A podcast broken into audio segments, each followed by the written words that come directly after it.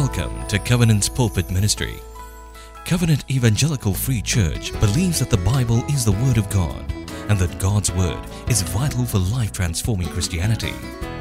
We trust that you will grow to know the Word of God and, more importantly, the God of the Word as you hear this message today. May God bless you as you open your heart to His Word.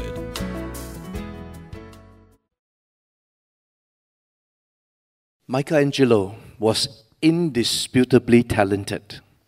As a teenage apprentice, he studied under the great Giovanni, who himself was mentored by Donatello, the greatest sculptor of 15th century Florence. One day, when the young Michelangelo was toying with a piece of sculpture and shaping it in a form far beneath his talent and ability, Giovanni stormed across the room, took the piece of sculpture, smashed it to the floor, and said these famous words to his young apprentice Michelangelo, talent is cheap, dedication is costly. You hear that? Talent is cheap, dedication is costly. What Giovanni wanted to impress upon his young apprentice is that in order to succeed, you don't just succeed by mere talent, you succeed by focus, determination, and dedication.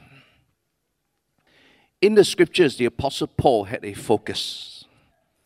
And his focus for the church of Jesus Christ is that the church might be able to stand firm. And so in the text before us today, in Second Thessalonians uh, chapter 2, verse 13 onwards, this is what the Apostle Paul says in verse 15. He said, So then, brothers, stand firm and hold to the traditions that you were taught by us. Stand firm. You see, to the Apostle Paul, standing firm as a church, standing firm as a redeemed community, standing firm as disciples of Christ is incredibly significant. In fact, we find in the way he ended his book in Ephesians chapter 6, when he spoke about spiritual warfare and the armor of God, he made an important point here and he reiterated three times. In verse 10, he says, Finally, be strong in the Lord and in the strength of his might. Verse 11, put on the whole armor of God that you may be able to stand firm. And then he repeated that again in verse 13. Therefore, take up the whole armor of God that you may be able to withstand in the evil day, and having done all, to stand firm. Then, verse 14 stand firm, therefore, with the belt of truth and the breastplate of righteousness. Stand firm, stand firm, stand firm. This morning, I will share with you three critical principles on what it really takes to stand firm in the Lord. And we find as we look at Second Thessalonians chapter 2 in the text before us, we find three key verbs that tutor us in these three key principles of standing firm. The first verb is chose, as in verse 13, and then the second verb is uh, called, as in verse 14, and then finally, verse 17, comfort. And in these three verbs, chose, call, comfort, we find three key principles of what it really takes to stand firm in the Lord. Would you bow with me in prayer as we commit this time to the Lord together? Father God, once again, let the words of my mouth, the meditation of my heart be acceptable in your sight. Whatever is not from you, please scatter them to the wind so that they fall of no effect. But those things that are from you, please deposit them deeply in our hearts. And let us not just be hearers of your word, but doers also, that we might grow thereby. We thank you in Jesus' wonderful name. Amen. The first principle is our compass must be recalibrated. Second principle, our conviction must be reaffirmed. And the third principle, our confidence must be realigned. Our compass must be recalibrated, our conviction must be reaffirmed, and our confidence must be realigned. Three verbs the Apostle Paul used. Let's examine these principles one at a time. First, our compass must be recalibrated. In verse 13, the Apostle Paul says, 2 Thessalonians 2.13, But we ought always to give thanks to God for you, brothers beloved by the Lord, because God chose you as the firstfruits to be saved. God chose you to be saved through sanctification by the Spirit and belief in the Word. We are God's chosen people. There is an election, there's a choice. Jesus himself said to his disciples, You have not chosen me, but I have chosen you. In the Old Testament, the people of God are called the chosen people. And now the Apostle Paul gave us the theological premise by which we are chosen by God. We are not chosen because of our talent. We are not chosen because our credit. We are not chosen because our merit. We are chosen because God loves us. And so the Apostle Paul says, You are brothers beloved by God. God loves us, therefore, He chose us as first fruits to be saved. And then the Apostle Paul gave us the theology of salvation, where he speaks of a dual key to that salvation. He says the first key, saved to the sanctification by the Spirit, and the second, belief in the truth. The sanctification of the Spirit is the divine initiative, God's part. Belief in the true faith, our part, in response to God's initiative and work. Just like the safe deposit box needs two keys to open the safe deposit box, in the same way, there are two keys to salvation what God has done and what He calls us to do. God has sent forth His Son to die for our sins on the cross, and then He says to us, Believe in the Lord Jesus Christ, you shall be saved. And once we come in the salvation of God, we are His chosen people. There is a grace of belonging. In the recent IDMC conference in Singapore, I told the story of uh, Timothy who wrote the book Proof. And this is what Timothy Jones said. He, he shared a testimony, a moving testimony of his adopted daughter. By the time the adopted daughter came to him, she was eight years old. She was adopted by a previous family before, but somehow in the previous family, they never really integrate her within the family for whatever reasons.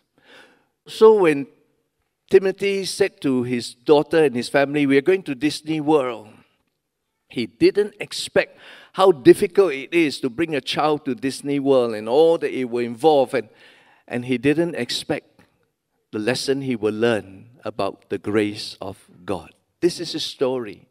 When his wife told the, the kids, uh, hey, we are going to Disney World, this eight year old adopted daughter began to act up and behave very badly because this was her experience. In the previous family, in the previous adopted family, where she wasn't integrated, when they went to Disney World, the biological kids get to go, but she was left out. She was asked to stay with a family friend while this family went on holiday for whatever reason. So this little girl was thinking to herself, it must be something I've done that is bad or wrong. I, I disqualified myself from going to Disney World and visit the Magic Kingdom. And when they came back from vacation, she saw many pictures of Disney World. But when it comes to entering the gates of the Magic Kingdom, she was left outside. So now, in this new adopted family, when she heard we are going to Disney World, she thought to herself, I, am not qualified. I, I, I, I'm not good enough to go to the magic kingdom. And so, in her insecurities and this inner script, she behaved badly. And Timothy Jones didn't understand why his daughter behaved like that. She stole, she lied, she cast insults upon her sister. And so, finally, he had a word with her. Called her and said, Why are you behaving like that? And her reply, she said flatly, I know you're not taking me to Disney World. You're not taking me, aren't you? And suddenly, Timothy Jones recognized it was the daughter's insecurities. She was emotionally damaged and hurt.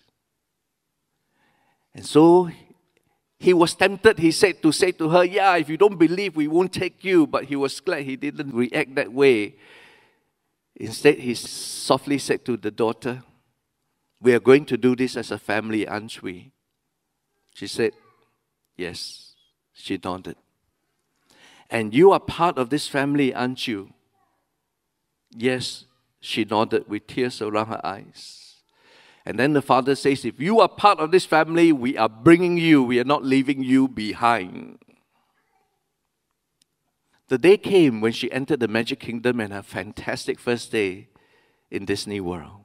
At the end of the day, Father came to her and hugged her and said, How was your first day in Disney World? She closed her eyes, hugged her stuffed toy, opened her eyes, and then she said, Daddy, I get to go to Disney World not because I'm good, but because I'm yours. I get to go to Disney World not because I'm good, but because I'm yours. The grace of belonging. Brothers and sisters, we must understand we belong to God in Christ Jesus. We are chosen, we are beloved, we are in His family. Christianity is not a do it yourself religion. Christianity is not rooted in what have you done for God? What have you done for God? What have you done for God? What have you done for God? It's not rooted in that. It is rooted in what God has done for us, so that what we do for Him is a response of gratitude and love in what He has done for us. What God has done for us is the mandate. What we do for God is the mission, and the mission must be cradled by the mandate the mandate, what God has done for us and call us to, must precede the mission. Because God calls us first to Himself. God calls us to spiritual intimacy. God calls us to spiritual vitality and life. A sense of belonging, a sense of grace, a sense of intimacy with God. That's His calling. The first calling of God is a call unto Himself and then a call unto mission and living the missional life. Please get this.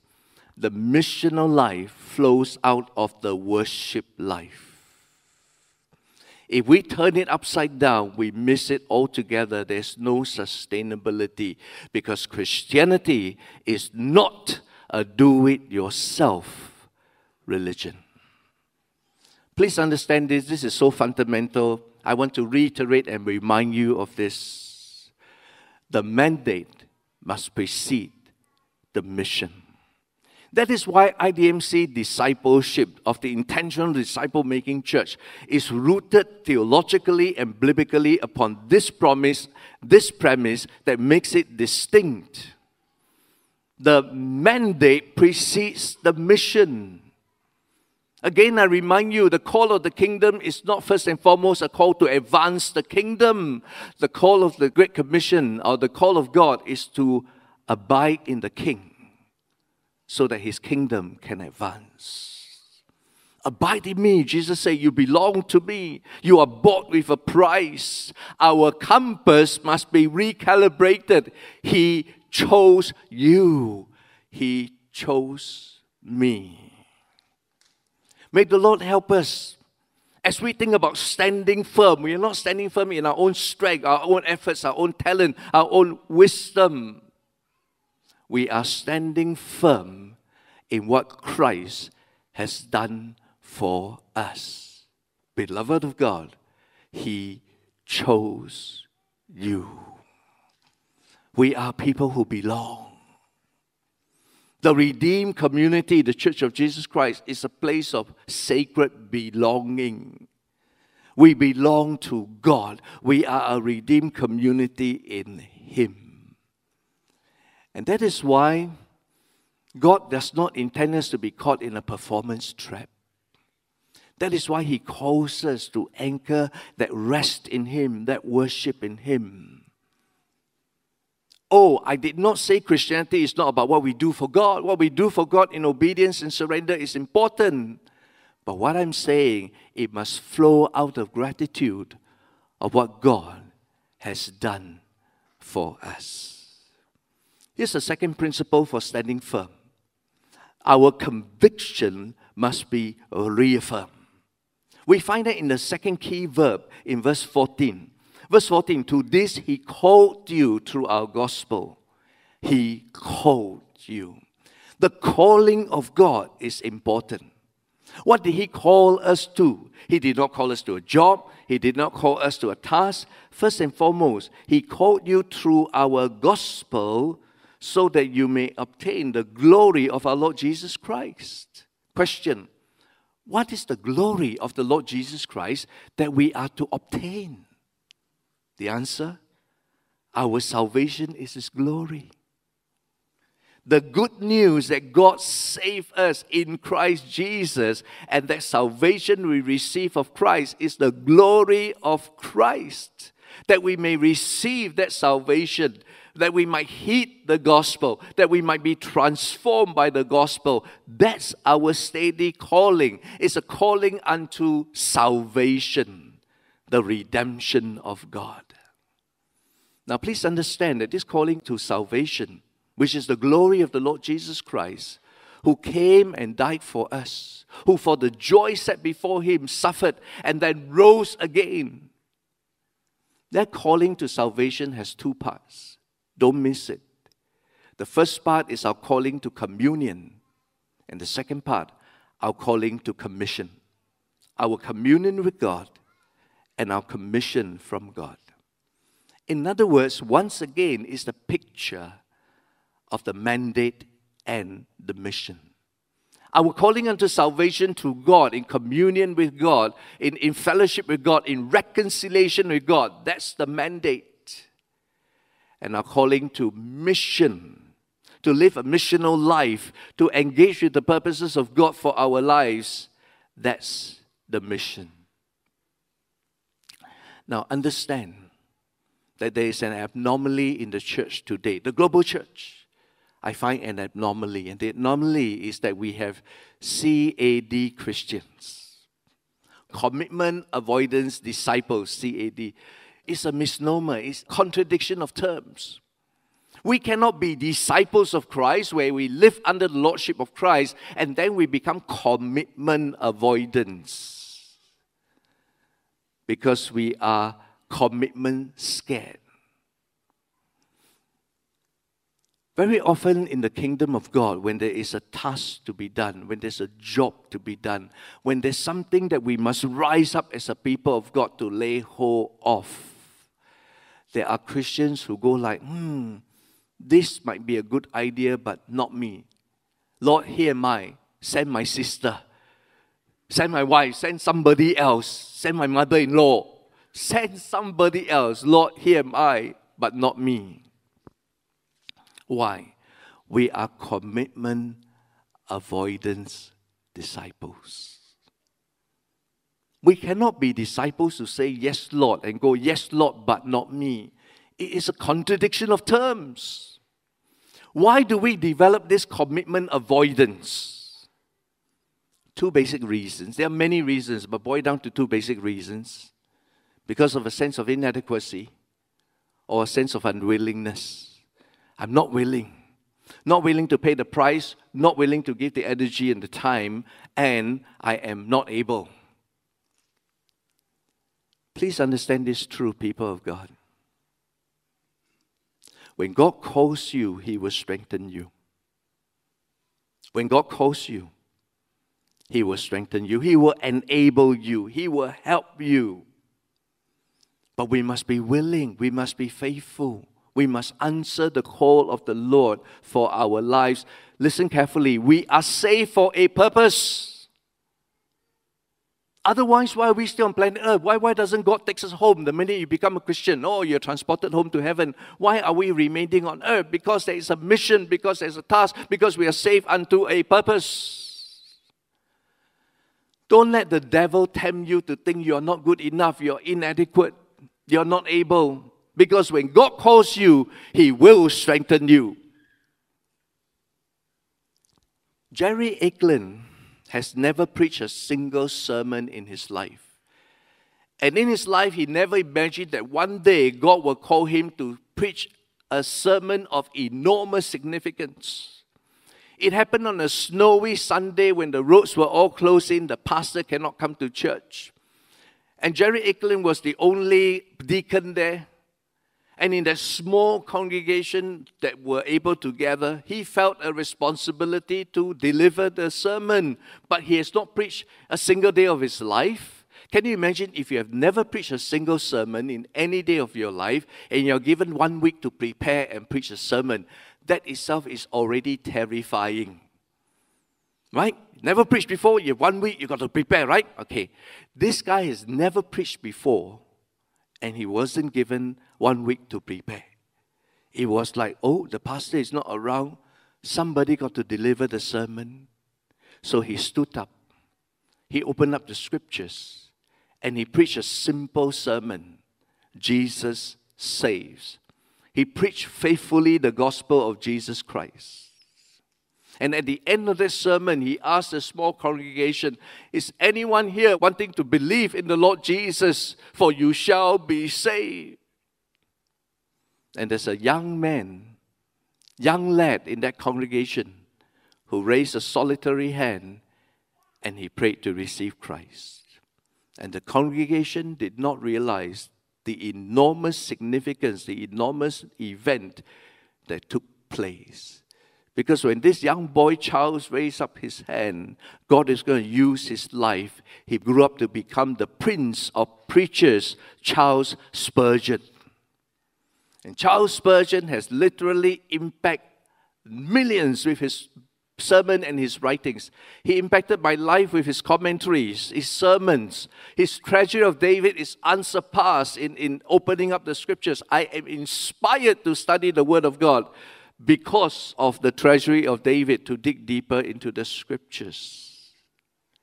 Never say, I'm not adequate. Never say, I'm not given enough time to prepare. Never say, I'm not able. Because when God calls you, He will strengthen you. Our compass must be recalibrated. We are chosen of God. Our conviction must be reaffirmed. We are called of God. And when He calls us, He will strengthen us, He will enable us, He will empower us. Here's the third principle our confidence must be realigned.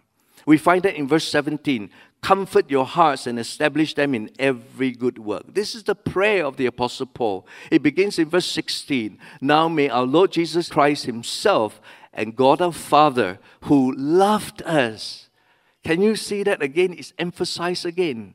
He loved us, therefore He chose us. Now, the Apostle Paul says, who loved us and gave us eternal comfort and good hope through grace May He therefore, verse 17, comfort your hearts.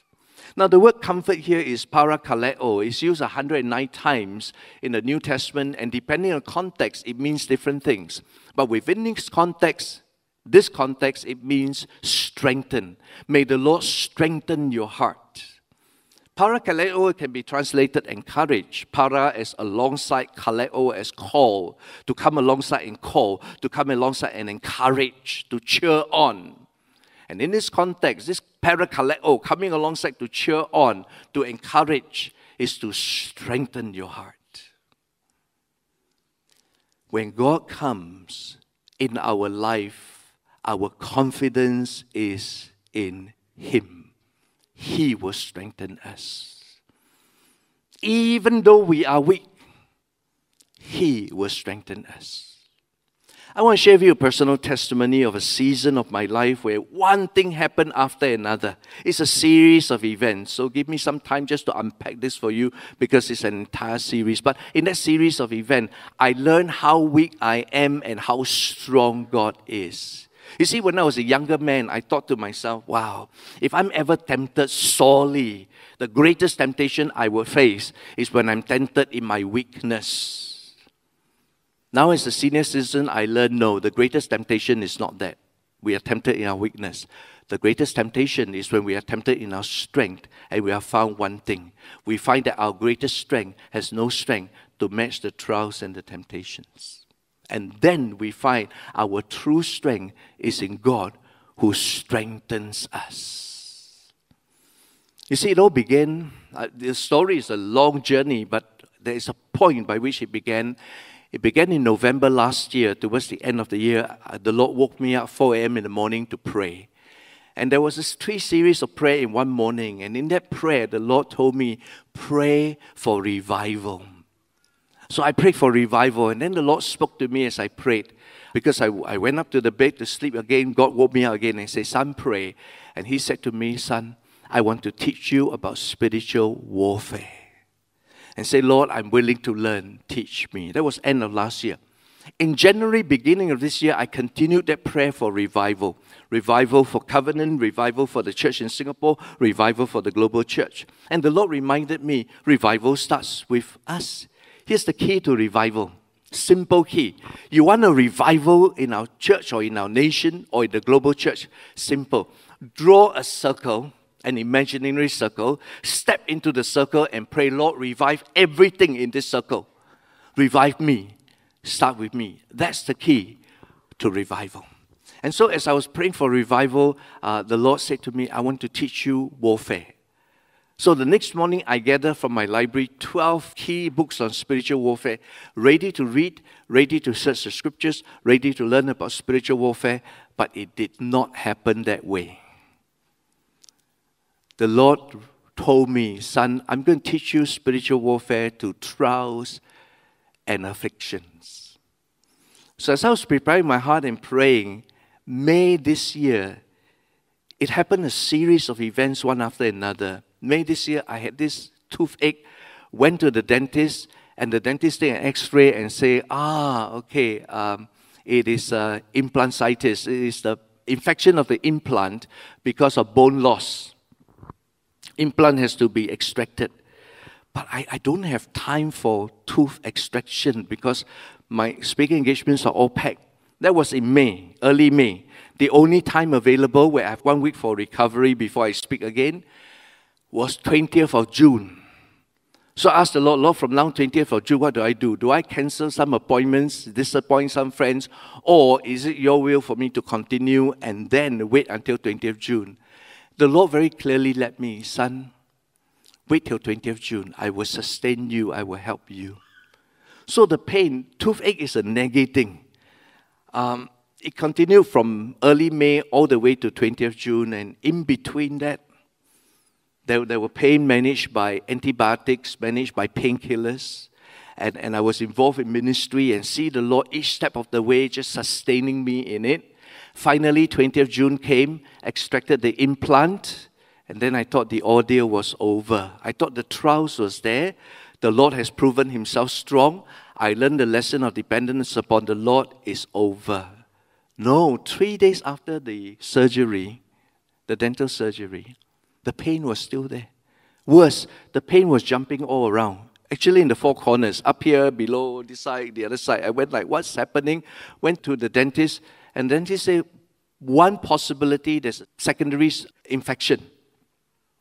Come back, we find out what it is and treat it. So came and, and um, extracted a lower molar because it's non-functioning molar, just in case it's causing the infection. And then say two days later, if the pain is still there, come back to me. Okay, after the extraction, two days later, couldn't come back because I got COVID 19. And so with the COVID, it's like, okay, uh, I wait until I'm healed, then go back again for, for seeing what's happening with all this. And then while, while I was in the midst of COVID, I had this bad stomach pain. Um, went to consult my doctor, don't know what to do with it, trying to manage the pain. About 2 a.m. in the morning, Philip Lin from Sabah wrote me a WhatsApp, just, hi, how are you? Etc. I was thinking, whoa, this, this doctor pastor is still awake. Let me consult him and ask him. So call up Philip, we talked, and, and uh, he gave me some counsels, etc., etc., and then went to sleep. About 4 a.m. in the morning, I received a call from Dr. Stanley Peck, our church doctor. It's like, 4 a.m. in the morning, which doctor will call you, that kind of thing. Pastor, how are you doing? You know, that kind of thing. Okay, I still have this stomach pain, so come and see me first thing in the morning. First thing in the morning, did a blood test, found out what's the cause of it. Hyponatremia, a lack of sodium. So he said, you need to go A&E for this sodium infusion. I said, I, I, I okay, la, I have to go, la, but, but I cannot go now. I'm very, very tired. The, the blood test was in the morning. Afternoon result came. I thought, let me sleep one night through first. The next morning, I'll check myself into hospital. The third call came from another medical professional, a dear friend. Dr. Heng called me up and he said, Hey, Anna, you have this problem and you're not going to hospital. Go now. You need the infusion. I go, I'm very tired, I'm very sleepy. I, I after all the pain and everything else, I, I have sleepless nights. I just want to sleep because hospital I can't sleep. I want to talk to Anne. Okay, pass the phone to Anne. And you got to tell your husband to go. And say, I told him already. Let me talk to Ed again. Ed. Then he reasoned with me. He said, If Anne were in your shoes, what would you do? If Anne had hyponatremia, needed sodium infusion, what will you do?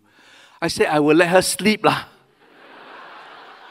Don't disturb me, that kind of thing. I, he knows me well. He said softly, Ed, listen, that is not you. I know you. You will take charge and you'll send her to the hospital.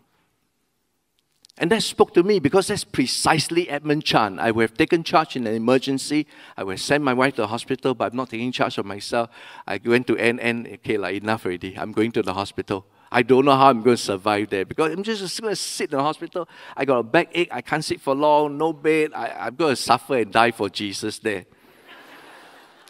Thankfully, by God's grace, it was a crowded A&E. By God's grace, managed to find a bed. And there, with the drip, with COVID, isolation room, with still the pain, the Lord told me, son, you're going to face three series of tests. Very clear cut. It's going to be three series, and each series have a name. Wow, tests also have name. Yeah, the first test is a spirit of intimidation. And true enough, that night, about 11 plus, the toothache came back with a vengeance. It was painful. I was here in isolation ward.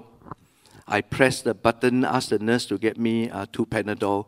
Took the Panadol, then I realized, stupid. Take Panadol. Panadol is too mild. I need Arcoxia or something, some stronger painkiller. So it's like, okay, what do I do now? Before I went to hospital, before all this happened, the Lord says, start a prayer shield. And I did. With the GA partners, we started a prayer shield. It was four times every day, at 7 in the morning, and then noon, then 7 at night, and 12 midnight. It was near midnight. I was in pain. I, I reckon or remember, oh, there's a prayer shield. Okay, went into the Zoom meeting, locked into the prayer. I kid you not. The minute I went to the prayer shield and we worshiped the Lord, boom, the pain disappeared. And I went like, what's this, Lord? And the Lord said that was the spirit of intimidation. And in the presence of God, that intimidation couldn't stand. So in the hospital, I say, okay, Lord, wow, there is power in worship, there's power in prayer. That this spiritual attack, I saw the strength and the power of God. Praise you, Lord. Then the Lord say, a second trial will come. I go like, what? What's uh, what was the second trial? It has a name. Its name is a spirit of condemnation. Now, I've experienced a spirit of condemnation before as a young pastor. I was away for prayer for three days and, and in, in solitude, in silence.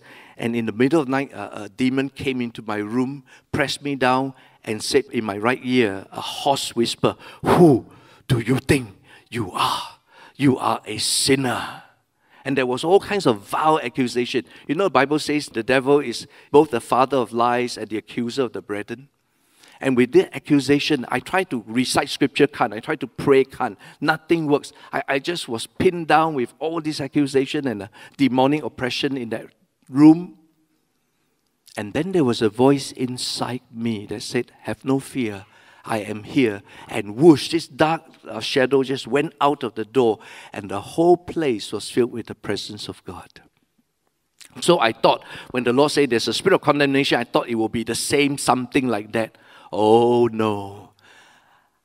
I healed of COVID, discharged of hospital, and came back. Uh, all I was doing is, you know, hospital gave medicine and it's in those plastic bag. For some reason, I cannot open the plastic bag. And I got very frustrated, cannot open. I was thinking to myself, you old man, simple plastic bag cannot open. And I felt just frustrated inside what's happening, you know, that kind of thing. I'm useless, I'm hopeless, that kind of feeling. And then uh, Sep's wife, Stephanie, has given me probiotics.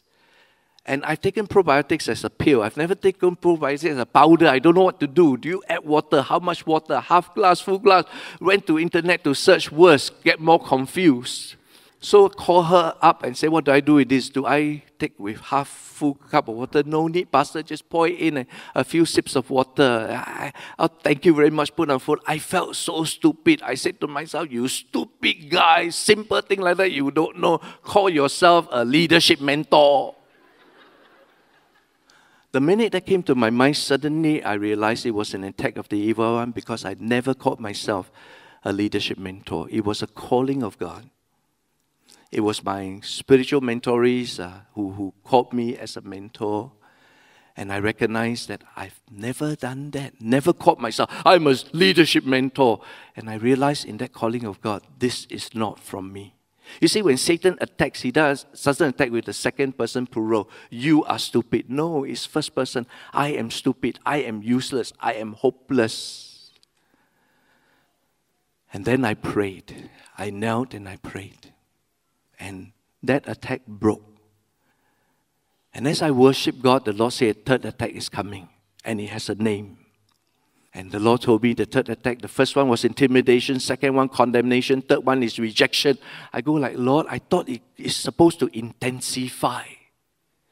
This one, rejection, not too difficult. Eh? I don't feel rejected. I feel loved. I'm loved by my wife, loved by my family, loved by the church, loved by my friends. I, I, I'm loved. So how to feel rejected? Don't know how. So, but it came with a vengeance. Shortly after that, one night, about 3 a.m. in the morning, I was woken up with this toothache pain that is just terrible. I mean, I have already two extractions now the toothache is still not solved yet and the pain is very great. I don't have antibiotics anymore. Painkillers doesn't seem to work. I lie there like feeling miserable. Then I'm thinking, which friend can I call at 3 a.m. in the morning to pray for me? Philip Lim will be sleeping already. Dr. Peck, Sally Peck will be at home, sleeping, whatever. And then the, the thought came, even if I can call them, here's the thought, they won't understand. Yeah, they say you will pray for you, etc., but they won't understand this pain, this frustration. And this has been since May. Since May, I've not experienced a pain free day. So I went like, Lord, where are you? And what I didn't expect, when God said you're going to be tested with a spirit of rejection, I felt rejected by God. That's the worst kind of rejection I just felt the Lord abandoned me. Lord, I've been faithful. You asked me to bear the pain and minister. I've done as you told. I saw your strength in the midst of all the pain, etc. I've been faithful. And, and Lord, where are you? Why am I abandoned to this? Then my friends say they pray for me. Yeah, I believe they do, but they don't understand. And where are you, Lord? Where's the solution to all this? I can't even find the root of the pain. If I can say, okay, this is a toothache pain, just extract the tooth.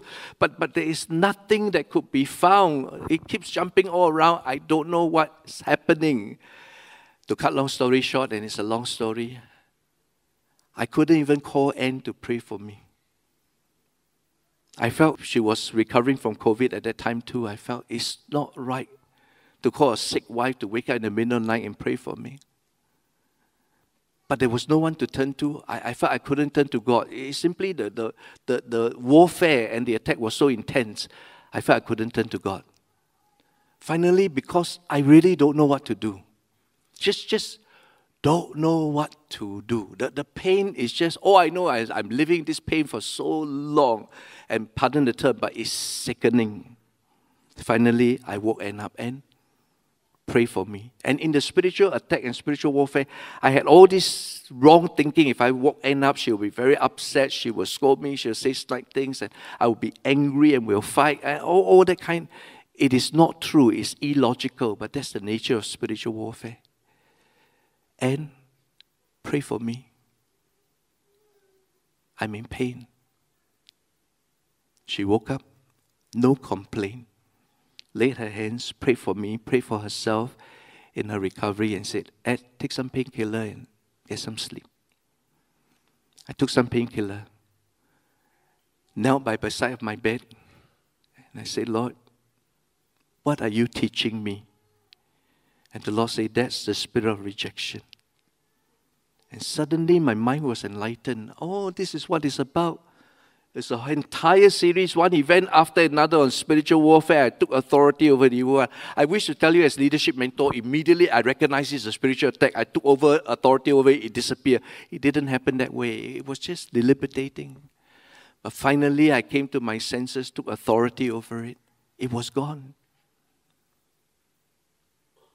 And then I said to the Lord, Lord, now that these three spiritual attacks, a spirit of intimidation, a spirit of condemnation, a spirit of rejection has come, is it over? And the Lord said, Not yet, more to follow, more lessons to come. Because I went to check out what's the pain. Jumping over, the dentist recognized, hey, uh, and also Philip Lim told me it might not be a, a physical pain, it might be a nerve pain. I went to see a nerve specialist. He said it might come from your stem cell. Send me for MRI. And a secondary finding, an incidental finding of the MRI, found I have brain tumor. And then I discovered, oh, that's the cause of it. now at least I know the cause.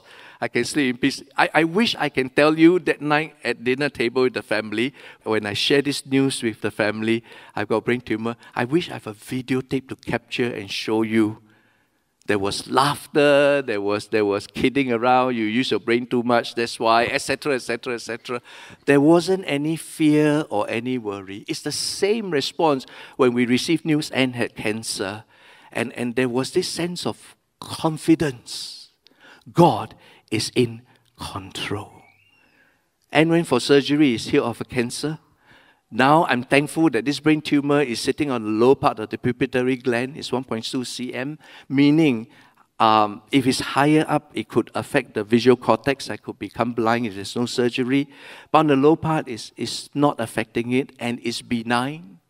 So uh, I will see the uh, neurosurgeon uh, end of this month. But I want to tell you, in my heart, in the heart of my family, there is this rested confidence. The Lord is in control. That's all we need. And the fundamental question is are we walking in the light of His will? Our compass must be recalibrated. Our conviction must be reaffirmed and our confidence must be realigned that He's in control. Tomorrow, and I will be flying off to uh, Africa to minister in Africa because we recognize this is divine appointment, this is God's leading. My point is walk each step of the way under the hand of God so that no matter what happens, we know God is in control. For me, the saga continues. It's not a saga of pain and affliction and spiritual warfare. No.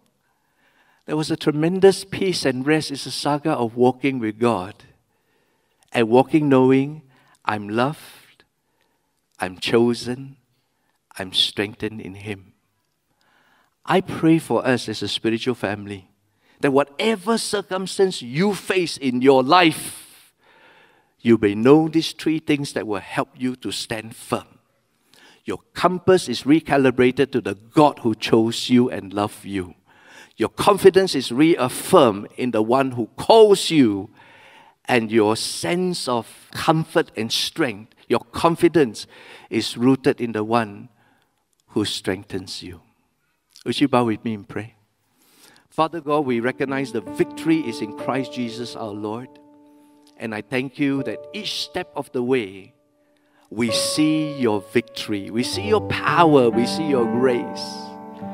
And all that you're teaching me, I pray you help me to be able to learn so that I can understand the principles and teach it to others also. The same joy, the same confidence, the same recalibration of compass, the, the same convictions that we might be rooted because we believe when you call us, you will strengthen us. So, Father, let us all rest in that joy of your comfort and strengthening because you have called, chosen, loved us, and you have directed our paths, our path, where the mandate precedes the mission. We thank you for this in Jesus' name. Amen. God bless you. Have a fantastic journey ahead. Amen. Shall we rise? Let's sing this together. That Christ alone is our cornerstone. My hope is built. My hope is built on nothing less than Jesus' blood and righteousness. I dare not trust the sweetest frame,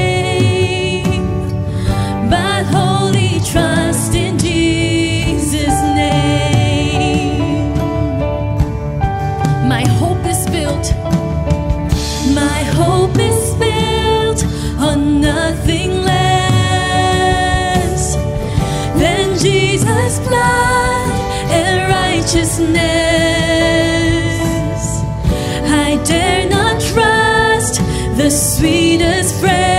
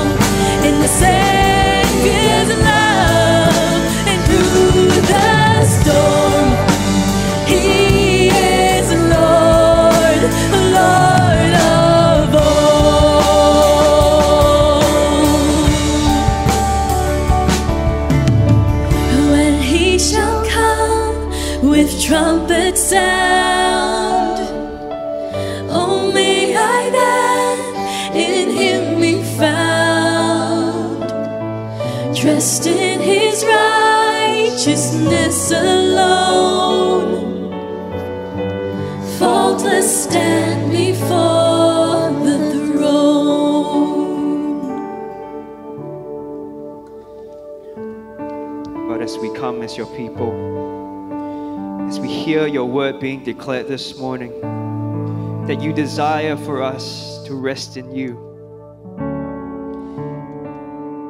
to rest in you, because there will be afflictions, there will be trials. But you remind us this morning that you desire for us to rest in you this morning. And for those of you who are here this morning on site, if that is your heart's desire that you want to rest in the Lord, regardless of what it- things may come or what you are experiencing, if you desire that rest, that rest that comes from no one or nothing but our Christ Jesus, the King of Kings and the Lord of Lords, if that is your desire, with all heads bowed and all eyes closed, if that is you, I want you to raise your hands to the Lord this morning. It's a desire for Him to pour out afresh this morning that peace, that rest that comes from no one but Him alone.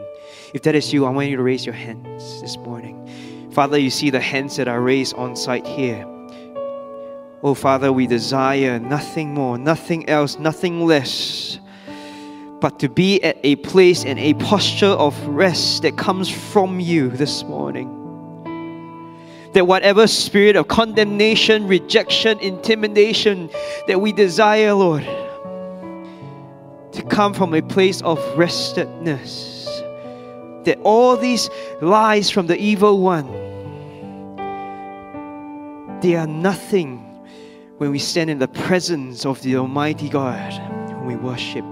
And so, God, we ask this morning that you grant us this restedness, that all this spirit of rejection, intimidation, and condemnation to be gone in the name of Jesus.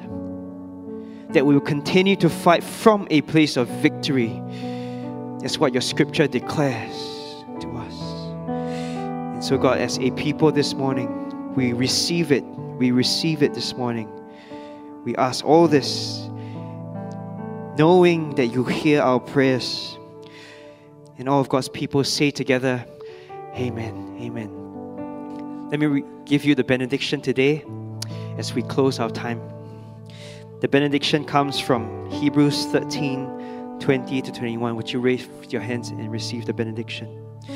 Now may the God of peace, who brought again from the dead our Lord Jesus, the great shepherd of the sheep, by the blood of the eternal covenant, equip you with everything good that you may do his will.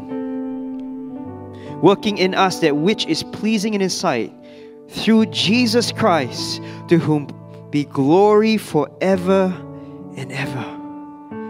Amen.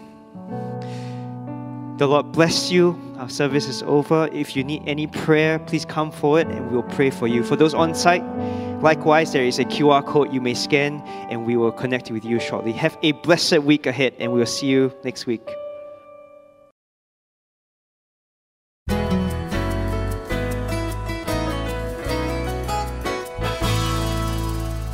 We're glad you had spent some time listening to God's Word, and we hope that the message has ministered to you. Should you require more assistance, kindly call 6892 6811, or you can visit us at www.cefc.org.sg for more sermon titles. God bless you in your spiritual pilgrimage ahead.